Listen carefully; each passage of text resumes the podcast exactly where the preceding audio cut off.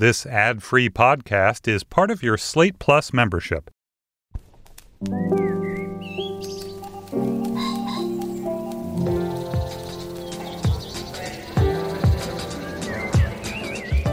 I'm Stephen Metcalf, and this is the Slate Culture Gabfest Money, Sex, and Space Edition. It's Wednesday, July 20th, 2022. On today's show, Loot is the new Maya Rudolph vehicle on Apple TV Plus. She plays a billionaire divorcee looking to restart her life. She hopes against hope on a non frivolous basis. It also stars Michaela J. Rodriguez and Adam Scott as her philandering ex. And then in the feature film Good Luck to You, Leo Grande, Emma Thompson stars as a woman seeking her, as she puts it, last chance at sexual fulfillment, and so hires a male sex worker. He's played by Daryl McCormack. And finally, the images that the James Webb Space Telescope is returning from deep space are a cause for a deep rethink about the cosmos and our place in it. We're joined by science journalist Jaime Green to discuss. But first, joining me is Nichole Perkins, the host of This Is Good For You podcast, and of course, uh, previously of the legendary Thirst Aid Kit. Nichole, welcome back to the show. Thank you so much. I'm excited to be back. It's a yeah, it's great to have you back. And of course, Dana Stevens is the film critic for Slate.com. Hey, Dana. Hello, hello. Uh, shall we make a show? Let us do so. All right, let's do. Uh, in the Apple TV Plus sitcom Loot, Maya Rudolph plays Molly Novak, the wife of a tech billionaire, at least as the show opens, whose fortune ranges up there in the Bezos Musk range. At her own birthday party, she catches his mistress half dressed in his tie closet. Smash cut to divorced Molly, third richest woman in America, and now at loose ends. So she decides to go work for her own foundation, which she knows absolutely nothing about. What follows is a workplace comedy in the Veep mode. It also stars Michaela J. Rodriguez as Sophia, her hard ass boss, and Joel Kim Booster as her personal assistant. All right, let's listen to a clip. In the clip, Maya Rudolph as Molly surprises her new staff with a last minute retreat on her private jet. They're going to go party down in Miami, which uh, they're a little skeptical about. Okay, excuse my language for a second, but what the fuck is going on here? Well, in the words of the immortal wordsmith Will Smith, Bienvenidos a Miami. Well, not quite yet, but we'll land in a few hours. We're going to Miami. Why? Well, since I'm new here, I thought I don't really know everyone yet, and what better way to do that than with a fabulous bonding retreat? Okay, I don't even know what's happening right now, but we can't just fly to Miami on a random Tuesday, especially when we have a meeting with Councilmember Saldana today. Oh, I had Nicholas call her. We're moving it to a Zoom. I hate Zooms. I don't get to show off my personality. How the hell are they going to see my sweet side? Sophia, look at everybody. They're so excited. Look, they're taking pictures of my plane. Don't take this away from them. It's all going to work out. Come on. All right, Nichole. Well, uh, Loot comes with quite the pedigree. Its creators have uh, Parks and Rec and Thirty Rock on their resumes. What you what'd you make of the show? You know what? It's a cute show, but it's not something that I'm necessarily going to recommend as a must see, and it's not something that I'm going to tell people to stay away from. It's just, it's um, I feel like the comedy is very telegraphed. It's very predictable. Um, all the punchlines and what's going to happen. It's very comforting, I guess. So if you need something that you don't need to like um, figure out, or you don't want to anticipate any zags when people should be zigging or anything like that, then this is the show for you. It's it's just fine. Mm, Dana, just fine, better, worse. Where are you on this? I think I maybe got more pleasure out of it than that. I mean, I, I maybe it's just the summer and being really sluggish, but I kind of enjoyed parking myself in front of this not perfect but amusing and good looking, like really polished looking show for its full as many episodes as are now available. I think there are six episodes that have been released so far. It's not one of the dump all at once shows. It's a release week by week kind of show. And I would keep watching it, although I do agree with Nichole that it's not breaking a lot of new ground. Maya Rudolph is just, she's so much fun to watch and she's having a great time. I don't think it's quite the vehicle that she deserves. And it's a familiar figure. As you were saying, Steve, it's somewhat Veep like, right? I mean, she's this oblivious rich person who's trying to be a do gooder without really understanding what sacrifice or work or kind of everyday regular life really means. Uh, and that only goes so far as comedy. But I will say that I think it's a show that finds its footing and that for a workplace comedy, it's a very well done one. I like all the characters. For example, Joel Kim Booster, who we talked about recently, uh, who plays the lead in, in, Fire Island, is her assistant. Uh, he's very funny. The fashion is fantastic. Apparently, the costumes were designed by a woman who's a good friend of Maya Rudolph and also mm. a costume designer. Her name's Kirsten Mann. And uh, the costumes alone, I think, take the show a long way. But there's things that this show could do that it hasn't done. And Steve, I'm interested to hear you on this as well. I feel like it doesn't really interrogate privilege beyond this one character. I mean, Maya Rudolph is so lovable that she can make this horrible person with absolutely awful values kind of endearing anyway. Um, but I don't feel like this show goes near far enough in interrogating the world that allows someone to become an eighty-seven billion dollar, you know, widow of a of a tech giant uh, or how he got to be a tech giant in the first place. Maybe it will go further toward that later in the season, but for the moment, it seems really content with this, you know, this juxtaposition of the super wealthy and then regular working people, but without any real sense of the system that's propping the whole thing up. Mm. So what you're saying basically is that if you're in a midsummer humidity saturated torpor, you might kind of like the show. Is that the ring of your endorsement? Am I picking it up right? Well, I have to say I liked it significantly less than that. Maybe I was like too, you know, nimble brained when I put it on or something. But I, I really quite emphatically disliked it. Uh, I think first of all, it's a, a good to possibly great idea for a show. Maya Rudolph is just untouchably great in everything. Uh, it does look wonderful. It, you know, it's drawing you into that world of just ultra beyond ultra wealth. I mean, as wealthy as human beings uh, can be. Uh, anyway, I thought it was just in execution a painfully stupid sitcom with absolutely no pizzazz. I, I was I was lazy and wrote A lot of wasted talent on both the writing and the performing side. A lot of wasted money. It looks beautiful. Uh, I just thought the writing was terrible. I mean, um, and I also think it's caught Nichole in something of a of a of a um, dilemma, which I think Dana put her finger on, which is where are we in the sort of life cycle of of privilege and the sort of asset boom that for forty years has produced this class of people in America. Uh, I'm at the rage phase, you know, in response to it. You know, this sort of totally unaccountable, you know, economic elite and uh, the, their warp, warping of democracy. It's like I'm not in a mood to a laugh about it or to have her be humanized, right? So it's kind of caught in this weird dilemma, which is if you humanize her, you lose the single joke and you lose a viewer like me who just finds her repellent. But if you keep her this idiotic, flat caricature, it's just the show's just a joke machine, like, you know, a la the Beverly Hillbillies.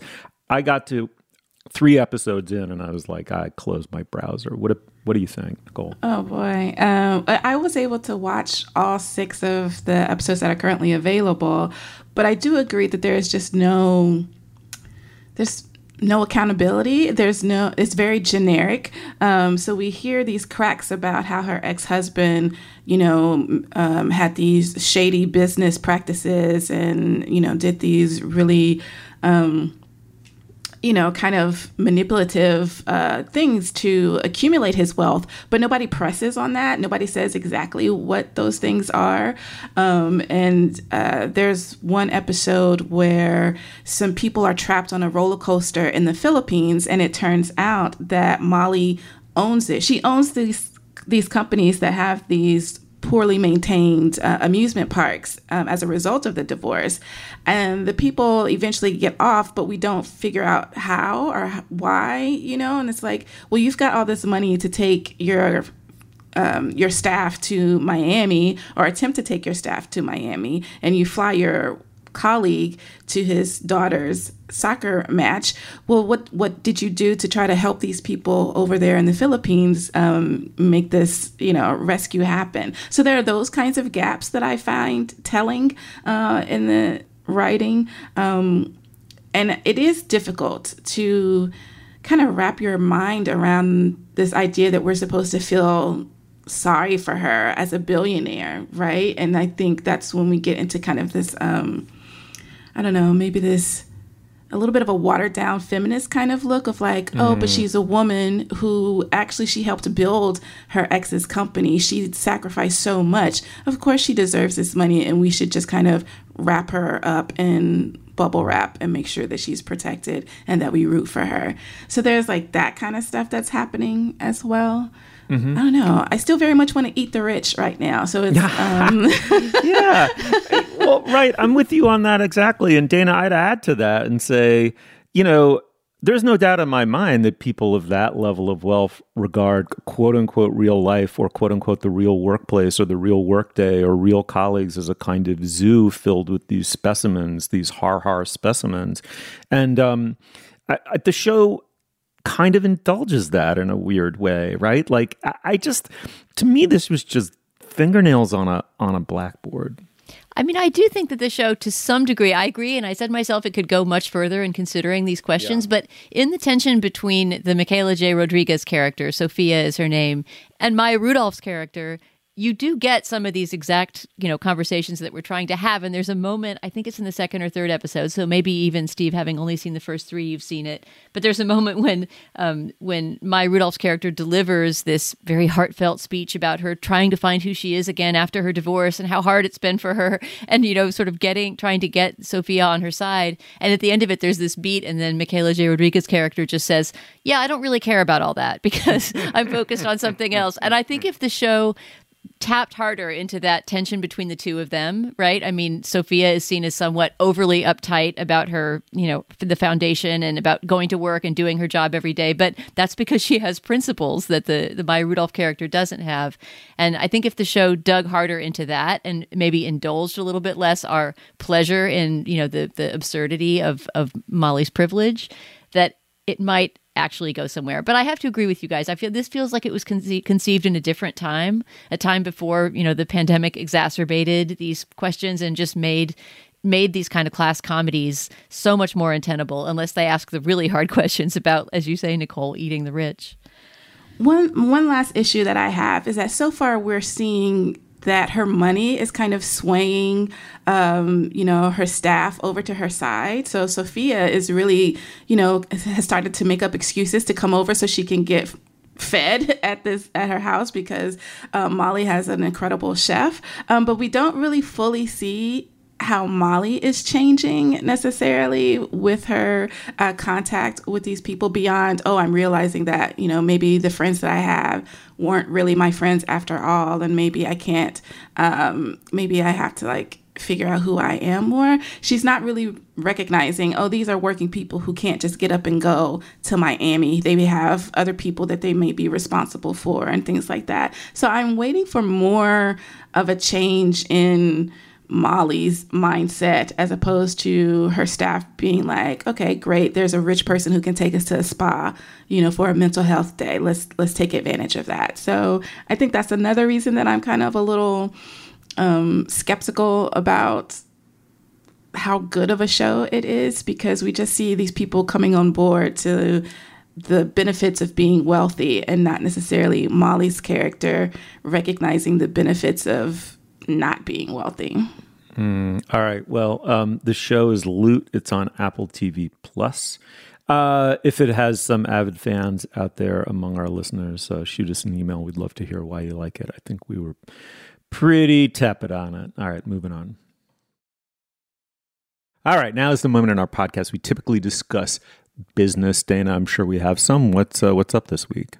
Steve, we have but one item of business this week. We wanted to tell you about today's Slate Plus segment. This week, once again, we have a listener question. We have a good backlog of those right now, actually. This question comes from a listener named Zach, who wrote in to say that he actually prefers to know the outcome of a story before he gets to the end. In other words, he prefers for certain stories to be quote unquote spoiled the uh, the bugbear of all critics. Am I or am I not spoiling something about this movie, this book, etc.?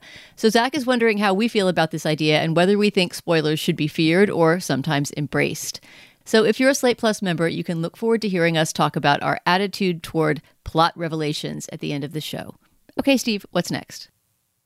All right. Well, good luck to you. Leo Grande is a scaled down sex farce, scaled down in the sense that it takes place almost entirely within a single hotel room uh, over a period of a few months. It stars Emma Thompson as Nancy Stokes. That's not her real name, though. She's assumed this identity to meet a young man in that hotel room. She's hired the also pseudonymous Leo Grande to have sex with her, and as she confesses, to help her find sexual satisfaction for the first time in her life. The film stars Daryl McCormack, uh, Irish actor, as her paramour for hire. It is written by Katie Brand. It's directed by Sophie Hyde. Let's listen to a clip. We're going to hear the two characters meet for the first time. They're going to make some small talk, but uh, the Emma Thompson character, Nancy, is trying very hard to get comfortable with the whole arrangement. Let's listen. Are you Irish? Yes, I am. So have you been doing this long? A little while now, yeah. Long enough to know some things. Do you enjoy it? You know what? I love it, Nancy. Meeting all kinds of people, getting up to all sorts of things. Mutual pleasure. You don't feel demeaned then? Not at all. Or degraded? No? But what if you meet someone and you really just don't want to do it? Hasn't happened yet. Really? Really? I find that astonishing. How many have you been? Oh, a gentleman never tells. Oh, of course, yes. You don't have to worry, Nancy. This is just about us tonight. So, what is your fantasy? Dana, what'd you make of this movie? I mean, first of all, in your intro, I kind of disagree with the, the, the, genre categorization of it as a as a farce. And then when I thought when you called it a farce, I thought that doesn't feel right. But what is it exactly as a genre? I mean, it really is sort of a a, a comedy drama in which sex is the driving content of the story, which is a somewhat unusual thing to find in mainstream Hollywood movies, right? I mean, there's just something so direct about this this movie story that I really really liked. The very first scene that you see uh, right after the credits is you know essentially him showing up at her hotel door, and we already have the the setup, the prearranged setup, um, which is that this woman who's never had an orgasm, she seems to be in her 60s somewhere. She's a widow, uh, has hired a sex worker to come in and try to sort of introduce her to her own body. And so, in a way, it's a sort of um, prearranged scenario, right? I mean, you're pretty sure where the movie is going to go in terms of it being an exploration of this this one woman's sexuality but it goes to a lot of unexpected places too. And I think I had heard good things about this movie. I was the one who suggested that we we do it on the show, but I was surprised and excited by what it tried to do with that unusual format. I think my fear had been that there would be something cutesy about this movie and that it would sort of have tinkly, you know, comedic piano music. I mean, maybe that's why the word farce just felt wrong to me. Mm-hmm. Is that mm-hmm. it's not yeah. sort of about it's not about the the comic incongruity of the idea that this older woman would want sex or something. And I was afraid it might be condescending in that way. Like, isn't it cute that this school marm, you know, she's a former school teacher who was actually a religious education teacher, right? So she spent her whole career basically discouraging young women from expressing their sexuality in any way. Uh, to to being somebody who's trying to discover herself. And the movie takes that really seriously. I mean it's funny too especially emma thompson's performance. Often this character is unintentionally funny right because she is so um, easily flustered by the idea of you know her own desire. But it takes her desire to get to know her body and for the rest of her life going forward after her widowhood to to have more meaning right? And to have more connection to her body uh, very seriously. And I, I think it also takes the notion of sex work seriously although i'm curious what you guys think of leo grande himself the character played by daryl mccormack he's there's something so almost saintly about him so uh, completely in touch with his body and her body and the idea of sexuality and the idea of sex work. And there seems to be very little ambivalence uh, in in his character toward you know this situation that he finds himself in, or toward sex work, or toward I don't know, just just anything in life. He's except for some um, some backstory that is given about his family, which becomes kind of the the character driver for his character he just there's something almost almost angelic about him. And that seemed a little bit to me romanticizing of of what sex work is or can be. And i wonder if that bothered you at all. But overall i would 100% send people to this movie. I think it's beautifully done. And emma thompson gives maybe the performance of her career. Yeah i love this movie. Um, i thought it was fairly well done um, overall. But I, you know i did have a quibble with uh, Leo's character um, because even though yes he is very like sex positive and he is just you can actually see that he is he has really dedicated his life to providing pleasure um, it's still kind of like it's still a tale of a sex worker with a sad beginning right? And it's just like do all sex workers have to have a sad tale in order to like justify or like you know shore up their personalities or their character uh, on screen and that's so that was a little disappointing and then also um, any possible references to any same-sex encounters he may have had they were just kind of glided over um, or they were very chaste. Like he, he mentions uh, a, a, male customer who would just have him dress up as a cat and ignore him uh, for their time together. And there was no physical contact, there was no sex. And I was just like, okay, that's fine. But, you know, if this is a person who is dedicated to providing pleasure to whoever reaches out to him, whoever books him, um, why do we have to present his same sex encounters as just being, you know, the comedy uh, of his life, of his uh, profession? So I thought that was that was just you know a couple of quibbles that I had about it, but overall, I think. First of all, he is fine as hell. I just, he is so good looking. And then I love an Irish accent. So I was just all there. And his, the repetition of her name. He kept calling, um, he would constantly say Nancy's name, you know, sometimes in a little condescending way, sometimes, you know, like a teacher to a student. Um, but I think that that's really important because it is an acknowledgement of who she is or who she was pretending to be, because Nancy is not her real name. Mm. But it's kind of like, I know who you are. I know who I'm here with. You are not just another customer. You are Nancy right? And I think that that's very important. And it's also just really nice when people call your name. Yeah. Well, it's interesting too, Nichole. As you say, it's not her real name. So, in a sense, he's both creating an intimacy while drawing a boundary around it, which is that you're. For the intents and purposes of this, I'm Leo Grande, not my real name. You're Nancy Stokes, not your real name. And we're going to create something apart from both of our lives inside here. And in some sense, the movie is about how she can't abide by that ultimately. And and I don't think the movie argues that she necessarily sh- should have, but um, it's her breaking of the boundary in some sense that made the movie. Uh, quite interesting to me. I, I, really, really enjoyed the movie. Um, uh, from the opening shot, which is easy to forget, but it's actually a shot of him preparing in a cafe before he, he goes in, in some sense. It's almost like an actor uh, about to go on stage or right before the camera rolls. Um, he's got his head ducked. He's in a knit cap. We see him from the back, and he's making a kind of singing noise to himself, I think.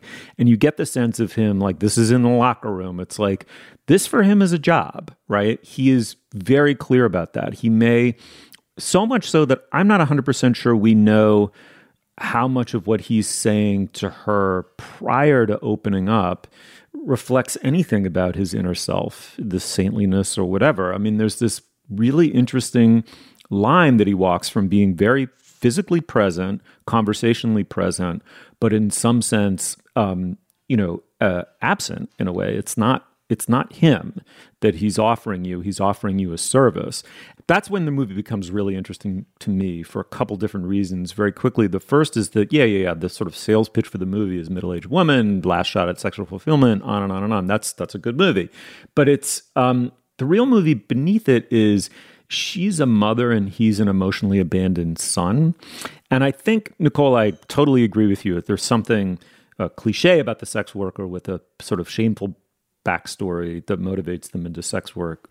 But I, at the same time, I liked that balance between, you know, she's been a very withholding mother, right, and she doesn't quite see that in herself, and um, and and and that's where the two of them begin to become real to one another, and that raises this really interesting question, which is, you know, sh- when you get close to someone, you want to have almost the equivalent of object permanence with them, right? So, object permanence is that phase in the consciousness of a young child where they realize that something is still there even when they you know when they can't see it and and there's like subject permanence when you get beyond a certain point of familiarity or certainly intimacy with someone that's when they're real, right? And you want that reality. That reality is this person has a subjectivity that's beyond mine, that's completely theirs. And intimacy happens when they show it to me. And I believe that the thing that they're showing me is that thing they have apart from me. And what he's withholding is exactly that. as a sex worker, as the provider of a service. And Dana, that to me was what was fascinating because it's it's the interplay between the given and withheld here that's so interesting. And there's a real dignity to him saying, You hired me to do X, I'm providing X, you have now demanded Y. And that's where his true self begins to surface. It's in her vi- violation of that boundary. Um, and there it gets someplace, I think, really emotionally complex. And they're both terrific, terrific actors. Yeah, particularly in the scene where you kind of finally see him lose his composure. And I won't spoil why or what happens afterward, but that is a great scene in the movie because up until then, I mean, I think that my only critique of this movie that I mentioned earlier is that at times he is too altruistic of a character, right? And that you don't see um, the ambivalence or the struggle beneath his surface. But at the moment when you do, it's it's really a, great break and a, and a great acting moment for him. We haven't really talked about you know the, the whole cloistered feel of this movie, but I mean it really is a chamber chamber piece, right? Literally, it all takes place almost completely all except for one scene in the hotel bar takes place in this one hotel room that she rents a few different times for a few different assignations with him. It really could easily be a play because it has that that cloistered kind of feeling. Um, but that makes it really work too. That really goes with the intimacy of the script. I kept thinking of my dinner with Andre throughout, mm-hmm. you know, because it's really a movie about two people in conversation. It's sort of like my sex date with Andre, you know, and uh, and by the end of the movie, it feels really huge. Just that the two of them have one meeting that isn't in that room, that's in the hotel bar where one other character enters in. Um, this could easily be be restaged as a play, and I think would be really wonderful in that format. Yeah, I, I agree with that. And I think that moment when Nancy is talking about um, the routine of her sex life and and she is describing you know what would happen with her husband who was her only sexual partner before leo i started to tear up because it was so i mean emma thompson is fantastic but also it was such a familiar thing that so many women go through where you sacrifice your own pleasure or you have been constantly denied pleasure for the greater good or you're told that it is something shameful. Um, but i started to tear up. I got kind of I, I was surprised at how emotional i got. And then she started to cry herself and i was like oh no don't do it. Um, but i just i just i was really um, I don't know, connected to that moment of feeling sad for this woman who had not been able to experience just the beauty and the relief of a really good orgasm not just like not just you know the sexual pleasure of it but you know it's a really good stress relief when life is kicking your ass. So nancy had all these issues with her children and her life and at the very least she could have at least had a good time you know by herself and she didn't. And i was just really moved by that. Um, and i'm you know even though the whole movie is about this moment of her trying to find herself physically and find pleasure in her life and get reconnected to her body or connected to it in a way she'd never had, period. Um, it still, I think, was very well done, and it didn't like hammer that across uh, as as much as I would. I was afraid of that. I was afraid it was just going to be constantly, "I'm a terrible person," "I'm a terrible woman," or that kind of thing. But it was actually very, it was actually handled very well. So I just really love this movie. Yeah, and Nichole, the way that that is resolved, and again, without spoiling anything, the kind of way that she starts to find her way into her own sexual pleasure is really unexpected and subverts, you know, the idea that he is some sort of sexual savior. And just the ending of the movie, I won't give it away, but the very last shot, I think, is is really beautiful and um, at once kind of moving and courageous on Emma Thompson's part because she's completely nude, and just a, a really poetic little little button at the end of the movie. I, I thought it was one of the best movies I've seen this year. I really loved this movie. Here, here, yeah. Good luck to you, Leo Grande. Is easy to see. It's on Hulu. If you subscribe, check it out. Uh, let us know what you thought of it. Okay, moving on. Okay, well, the James Webb Space Telescope has sent back its first rather astonishing images. Uh, as Jaime Green writes in Slate magazine, the telescope offers scientists unprecedented views of the early universe, galactic and stellar evolution, and planets around other stars in our galaxy. Jamie, welcome to the podcast. Hi, thanks so much for having me. I should say you are a terrific science writer and you have a forthcoming book, correct? The Possibility of Life about yes. aliens. Yeah, talk for a second about that. When is that coming and what's it about? Yeah, that's coming out next April. Um, in sort of the most literal sense, it's about how we imagine alien life in science and in science fiction, sort of putting those both together. And instead of asking, you know, whether or not there's life on other worlds, what are the odds? It's just looking at the possibilities of the different ways it could be and what science tells us and what sci-fi tells us. It also, you know, like almost all science writing is a reflection of how we understand life on earth, how we understand what it means to be human by imagining what the other ways are that life could be. Yeah, so we in other words, we booked exactly the right guest for this segment. I mean, I I love that angle of approach. You write in your piece this is one of those big science moments, the kind that revolutionizes a field and galvanizes the public. Talk talk a little bit about um, that first part of it. Uh, it revolutionizes this field because why? But then let's then let's get into the really juicy stuff about um, what this means uh, about our own place in the universe. But why does this revolutionize this field?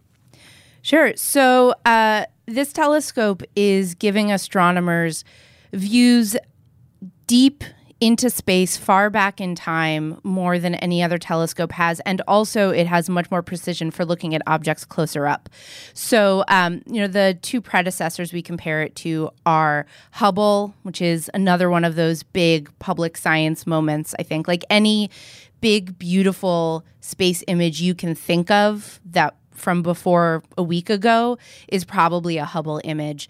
Um, and there was also the Spitzer telescope, much less famous, but also a very important telescope. And the JWST just blows them out of the water with the um, precision that it can get on close images and how far in space and time it can see. Because, of course, when you're looking at stars very, very far away or galaxies very, very far away, you're seeing light that left them billions and billions of years ago. So you're seeing them as they were very close to the, the beginning of the universe. I have a very silly question um, because I am not in any way a science person at all.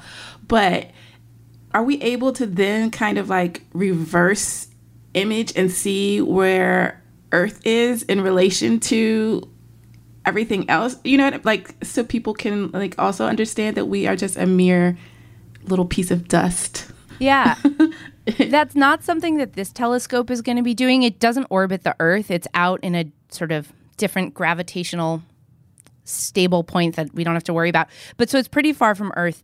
Um, but the way it's set up, I don't think it's ever going to take a picture of Earth. But there have been other pictures taken by probes that were sent farther out into the solar system.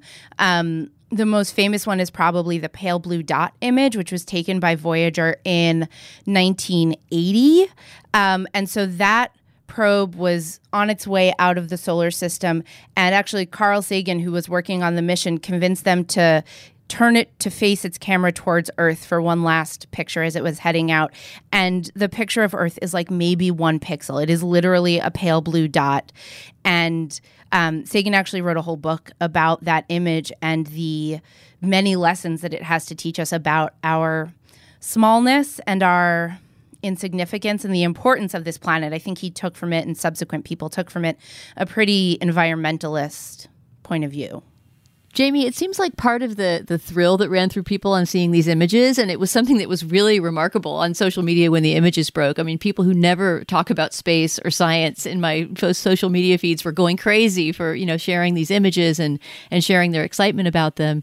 And it seems like a lot of that flowed from this what you heard very commonly phrased was you know this must mean that we're not alone right like this kind of shift in scale and the way that we think about the universe made it seem like it's just statistically impossible that there isn't life out there somewhere. Yet, part of what your piece in Slate about this um, this new telescope and these new images argues is that the mere fact that you know we've we've now shifted our, our scale of thinking to something much bigger doesn't necessarily imply the presence of life but that that needn't be a disappointing thought. In other words the feeling of wonder or sublimity these images inspire you know would would obtain even if they did not imply that there was life out there. And i wonder if you could you could talk about that a bit yeah, I I saw a lot of that reaction too and it's it makes sense, you know, because I think people do want there to be other life in the galaxy in the universe.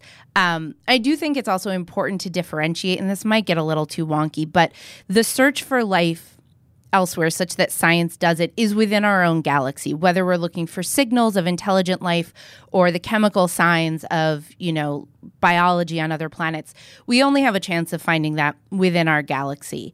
But this telescope shows us all these other galaxies. And it really seems like an odds thing. It's like, look, if there are in this one picture, so the the deep field image is a piece of sky as big as if you held a grain of sand out at arm's length.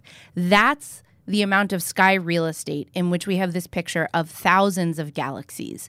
And so it really hits home the abundance. Like there are that many galaxies, and people leap to, well, then there's no way we're alone.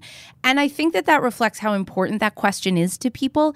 It is like their biggest question because of course that's the part that lay people can relate to you know? Uh, an astronomer sees that picture and they might be really excited about the redshifting or the different shapes of early galaxies that can teach us about how galaxies have evolved in the billions of years that the universe has existed. Or they're excited about gravitational lensing which was those like swoopy galaxies that seem like they're making a circle. Um, but what a layperson understands is life, is being on a planet, is being on Earth. And so that's how you're able to make a connection to this image that otherwise is very beautiful but doesn't carry meaning for you.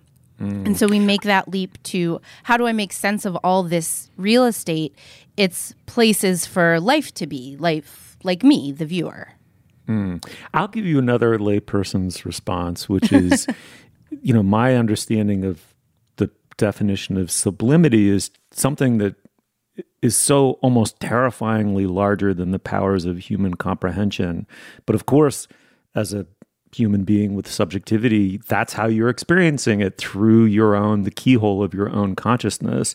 And it, it's it's mostly to me a question of mind blowing scale that reflects back on our place in the universe in a couple of different ways. One is that it certainly adds to the notion that, you know, there's basically trillion to the trillionth power chances to produce the completely unlikely string of events that produced life and then intelligent life. So essentially, you know, the monkeys typing for all of eternity eventually produce Hamlet. Similarly, a universe of this sheer amount of scale in both time and space will eventually produce us. So any sense of foreordained destinies or or you know i mean I, I, wouldn't want to get into religion. I think there's a way of reconciling this with the religious worldview but certainly the role of sheer accident presents itself to us uh, uh, when trying to contemplate how our status as intelligent beings um, you know was made possible. Um, and then secondly the unanswerability of the cosmos to human needs in the face of that scale. I mean, I, I, wonder how people, I guess what I'm asking, Jaime, is I wonder how people assimilate under themselves and their own patterns of belief and behavior the sense that the universe is so big as to imply a kind of wonderful in its way indifference to us one of the interesting ideas that I ran into when I was researching and writing my book was that there is huge meaning on either side of the outcome. If it turns out that there is mm-hmm. other life in the universe, then we are part of this, you know, cosmic community. We get to find these new sort of long lost cousins and we get to learn about all the the various ways that the universe solves life's problems. Or if we're alone, then that is hugely meaningful and adds all of this weight and value to life. If we're just a fluke, like how yeah. incredibly special that this one planet's chemistry did some weird stuff that started replicating and replicating and growing and evolving and created what we have here. So I feel like you can find that sort of almost spiritual meaning in any possible outcome.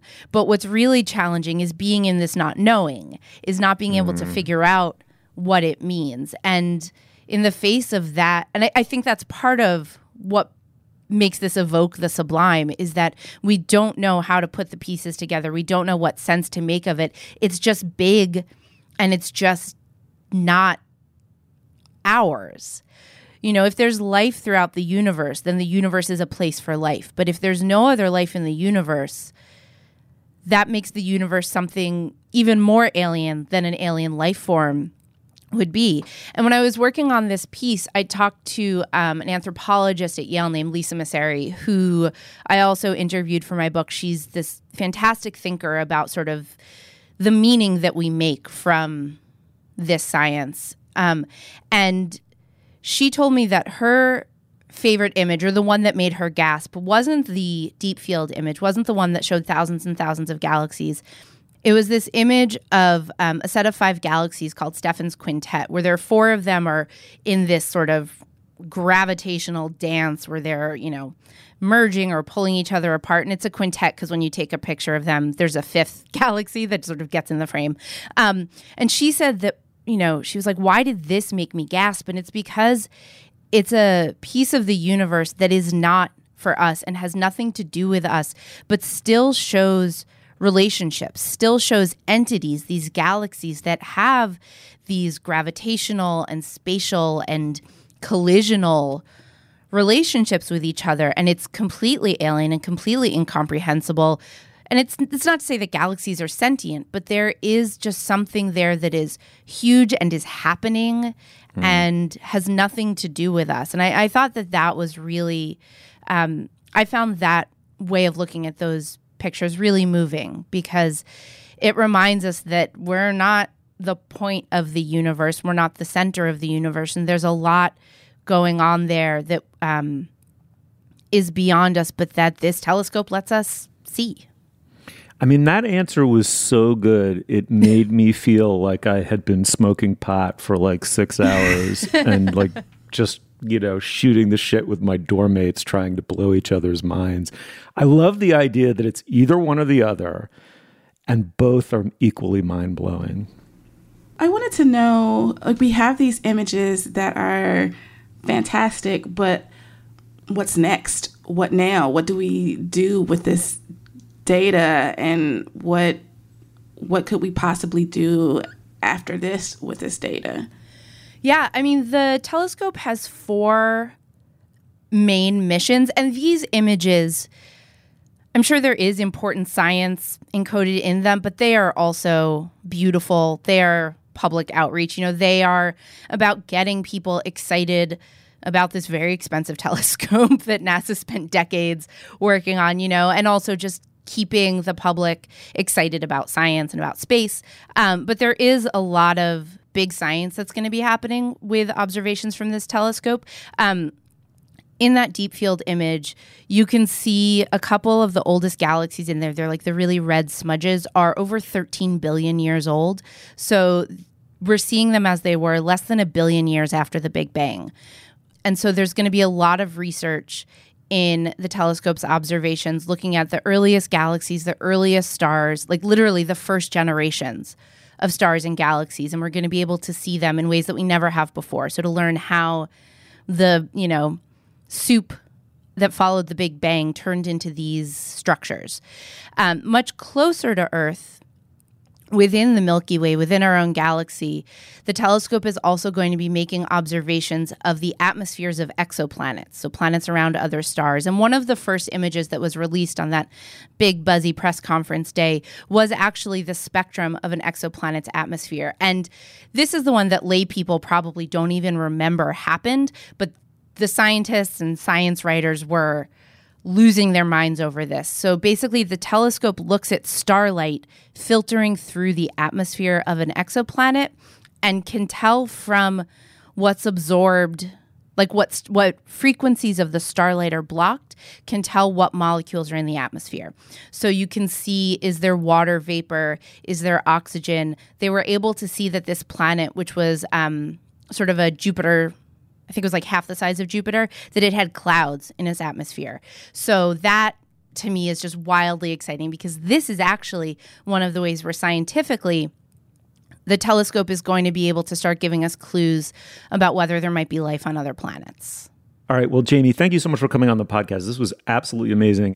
Please, please join us again soon. Yeah, I would love to. Yeah, and we actually have a great excuse. Uh, in mid April, your book, The Possibility of Life, about aliens and science and sci fi, is coming out, and uh, we'd love to talk to you again. So come back soon. Thanks so much. All right, now is the moment in our podcast when we endorse Dana. What uh, what do you have?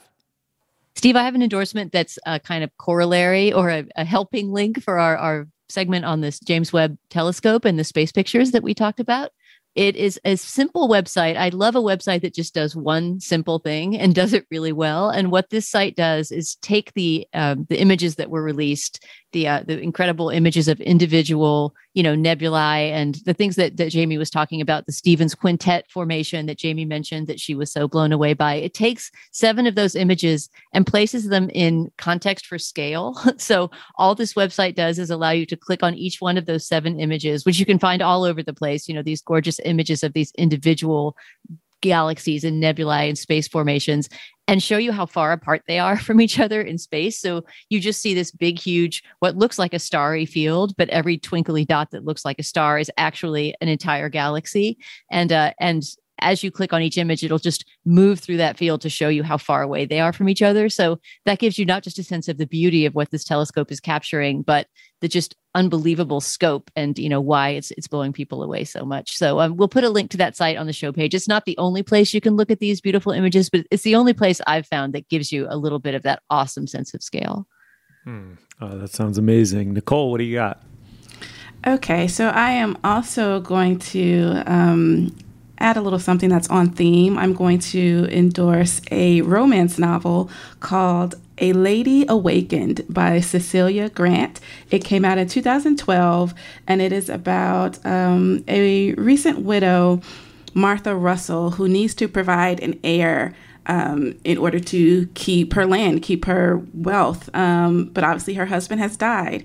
And so she um, decides to approach this um, exiled rake rogue who has been, you know, sent to the country to stop spending so much money um, in order to give her an heir. But she does not really enjoy. Um, she does not really enjoy sex at all, and um, and so she has to like endure his advances. Right? Um, this sounds more uh, terrible than what it actually is. But what makes this romance so good um, not only is this about a woman, you know, kind of discovering or rediscovering her sexuality, but what makes this romance so interesting is that they have bad sex for quite a while, um, which is very, very unusual. Usually in romance novels, when the couple finally gets together, everything is fantastic, it's magic. The the man is like the perfect lover, but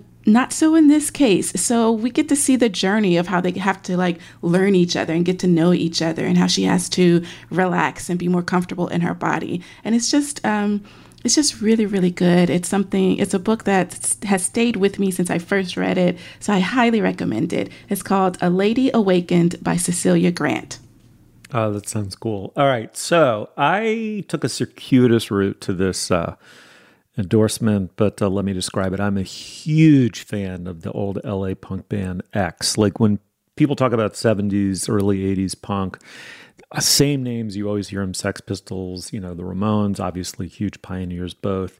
No one ever talks about, or very rarely talks about X, just one of the greatest bands. And then John Doe goes on to have a tremendously productive solo career singing, you know, kind of like country-ish, more folkish music than punk. Uh, he's, I think, a wonderful, maybe one of the truly most underrated songwriters there is. And I'm listening to this John Doe song called "Help Me Make It Through the Night." And I'm like, what a tr- what a tremendously good song. Deserves to be a standard. Well, jokes on me. It is a standard. So here's where we uh, the circuit starts to really loop in on itself. Unrelatedly, I'm you always read about Kris Kristofferson, you know, the actor and um, and musician and songwriter, uh, that in addition to being this bedazzlingly good-looking man who was a movie star, uh, you know, and and had a good, very good career in music, a big career in music, that he was a, a, a gifted, gifted songwriter, and everyone always points to that one Kris Kristofferson song that everybody knows, which is Panel. That's right. That's right. Me and Bobby McGee made elbowing each other out of the way. Nichole and I dancing. yeah, I know. Yeah, yeah, yeah. me and me and Bobby McGee by uh, the that Janis Joplin made famous is a Kris Kristofferson tune that everyone knows. Well, it turns out that "Help Me Make It Through the Night" is the other one. I think it's probably the second biggest commercial hit that he wrote. Everybody has covered it. It is such a perfectly delivered little gem uh, a little country standard, you know, just just in this in the American songbook.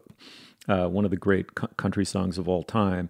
And then I found the definitive recording of it, which was by Sammi Smith, a woman who uh, who's most well known for that song. It broke her huge commercially in 1970.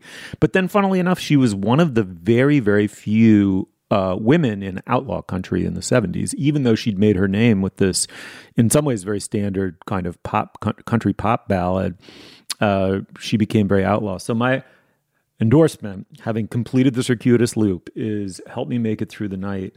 Both the John Doe cover and the Sammi Smith cover. And so, as per usual, we'll link to all of the above.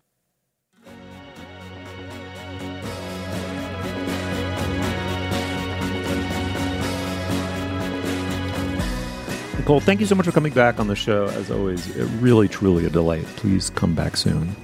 Thank you. Of course I will.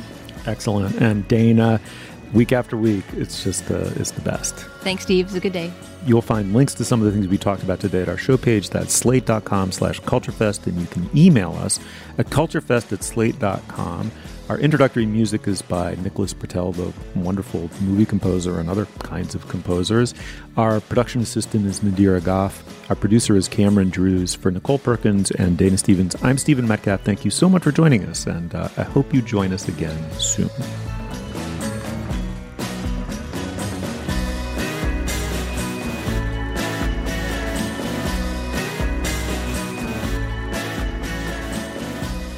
Hello, and welcome to the Slate Plus segment of the Slate Culture Gabfest, where we talk to you about goofy things that don't quite constitute topics. They're just excuses for conversation. And I like this excuse. It's based on a listener email from a listener named Zach, who wrote in to say, well, he starts off by talking about Slow Horses, Stephen, the book series by Mick Herron. Mm. I don't remember if it was you or Julia that endorsed the book. I know you love the show, Slow Horses. Have you read the book?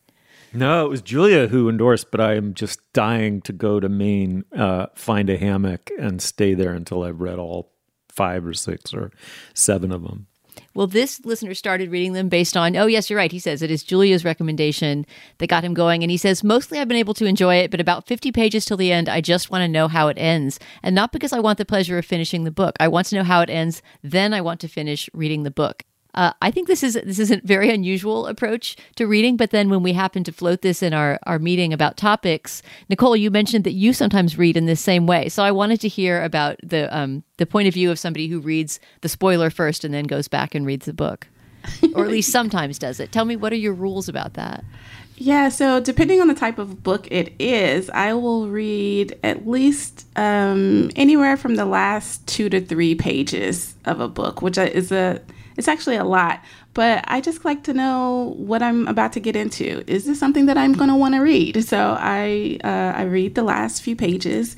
Um, and then I go back and I, I start it. And uh, I don't really mind about spoilers too much. I don't, that doesn't bother me to, you know, um, but I, I like, I like knowing how the book is going to end. Um, you know, and sometimes they don't always end on like the actual you know, resolution. They just end with kind of like the neat little bow that has tied everything together. So it, I don't feel like I really um, am spoiling myself when I do that.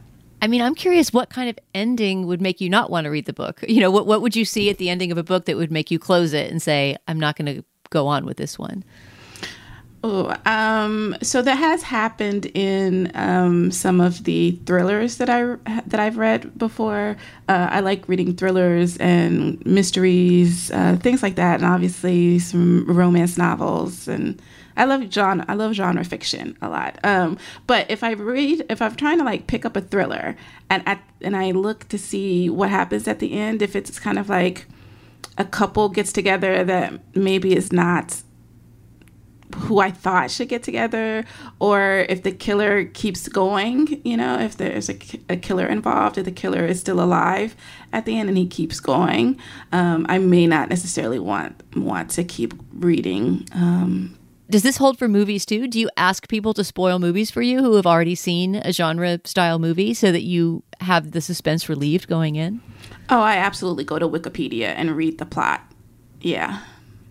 Wow, my mind reels because I, I never watch trailers or read reviews before seeing a movie. I mean, in part, that is a professional choice because I want to make sure that I'm not going in with a bias or like accidentally plagiarizing something that I read and forgot that I read. But I try to know as little as possible. I always feel like when I'm deciding whether or not to see a movie that it's almost like peeking under a manhole for a second. Like, okay, Nicolas Cage is in it. All right, that's all I want to know. I'll see it, right? No, and well- I'll just try to know the bare minimum possible. Yeah, it's again, it depends on the type of movie. If it's something, if it's like a psychological um, thriller or something like that, um, I try to go in completely blank. I won't, I won't watch the um, anything beyond maybe like the first trailer.